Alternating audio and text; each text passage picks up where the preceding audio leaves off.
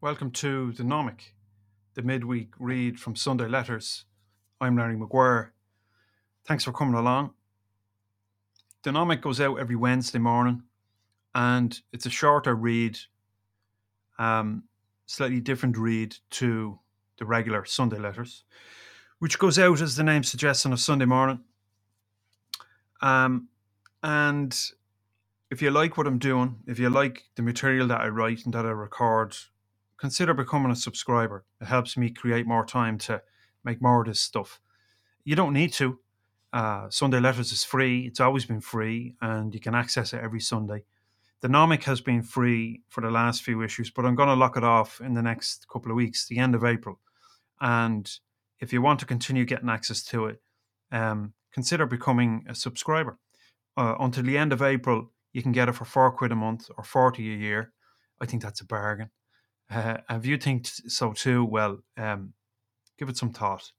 In any event, this week's issue of the Gnōmic is on knowing the pattern, pattern of anything, pattern of your work, uh, a field, a domain of operation, human behavior, or whatever. Uh, in order to be good at it, really good at it, proficient at it, better than proficient, expert, you might say, you've got to know the pattern. And I'm not talking about data. I'm not talking about um, skills per se.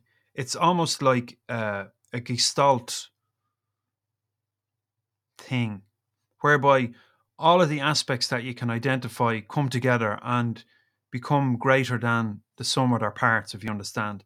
So, what got me on this topic was last weekend was the English Grand National, and I put a punt on it. I don't normally bet on horses or anything. I don't bet um, uh, because I think it's a mugs game. Um, but anyway, the Grand National is a bit of a spectacle. So, my missus and myself and the kids and stuff, we had a few quid uh, on a horse. And we didn't pick the horses because we knew anything about them. We picked them because maybe the name stood out, or because my missus has more of an interest. She's she's into the GGs. She likes uh, the whole um, game of understanding the jockey and the horse and the trainers and all this kind of stuff. It, she's really interested in it, and she, you know, she'll pick a few winners in that. But she does it for fun, once or twice a year or whatever. Um, and we all got involved and we picked a horse, and it's a bit of crack. But um, what's different between that and let's say people who bet every week or every day, they've got the app on their phone, and you could say they're addicted. And the reason why they're so addicted and maybe is chasing the big win. Uh, but for them, the game is different. It's not the same as, say, for a bookie. The bookies know so much more about the game. And what I mean by that is there's a certain pattern to it. Any game, any game that you're in.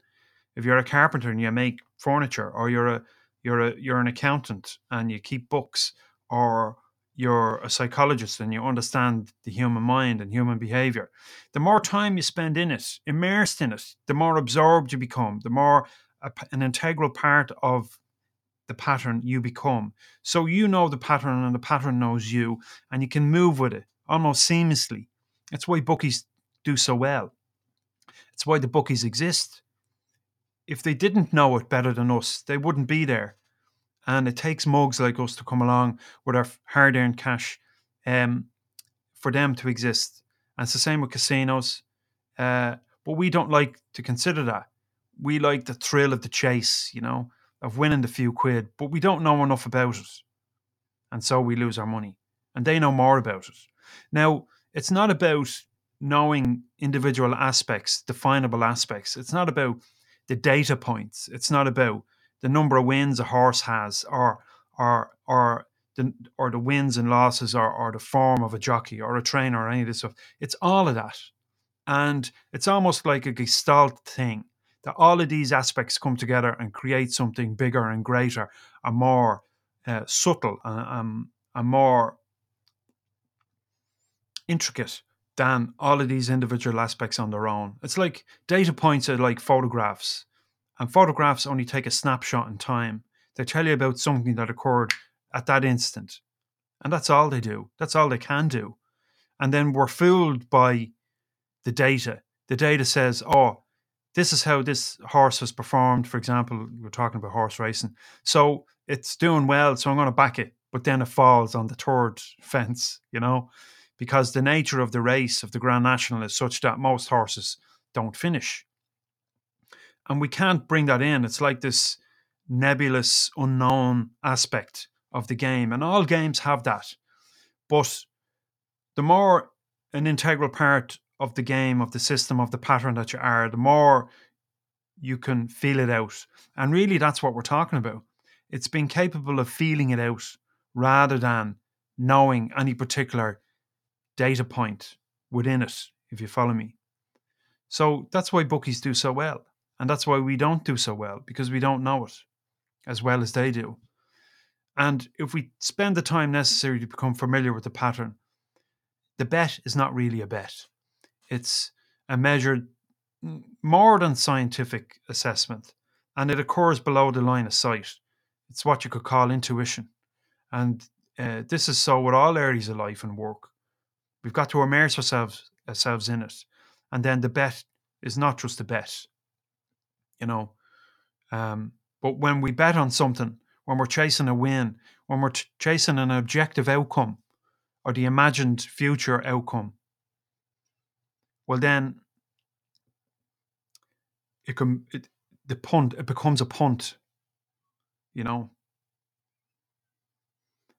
So I wanted to share that with you. Some thoughts on that, and uh, maybe you've got an opinion.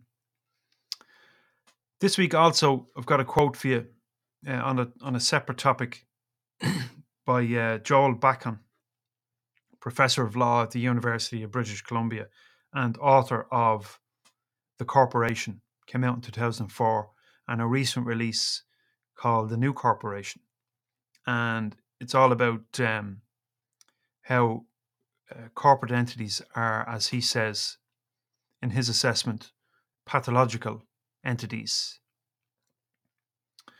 He says, casting themselves as good actors, corporates cajole governments the freedom from regulations designed to protect public interests and citizens' well-being, claiming they can be trusted to regulate themselves. They take over public services like schools, water systems, and social service provision, saying they will run them better and more efficiently than governments, and they push for tax cuts with promises of job and other social benefits. The result? Governments retreat from governing, corporations take greater control.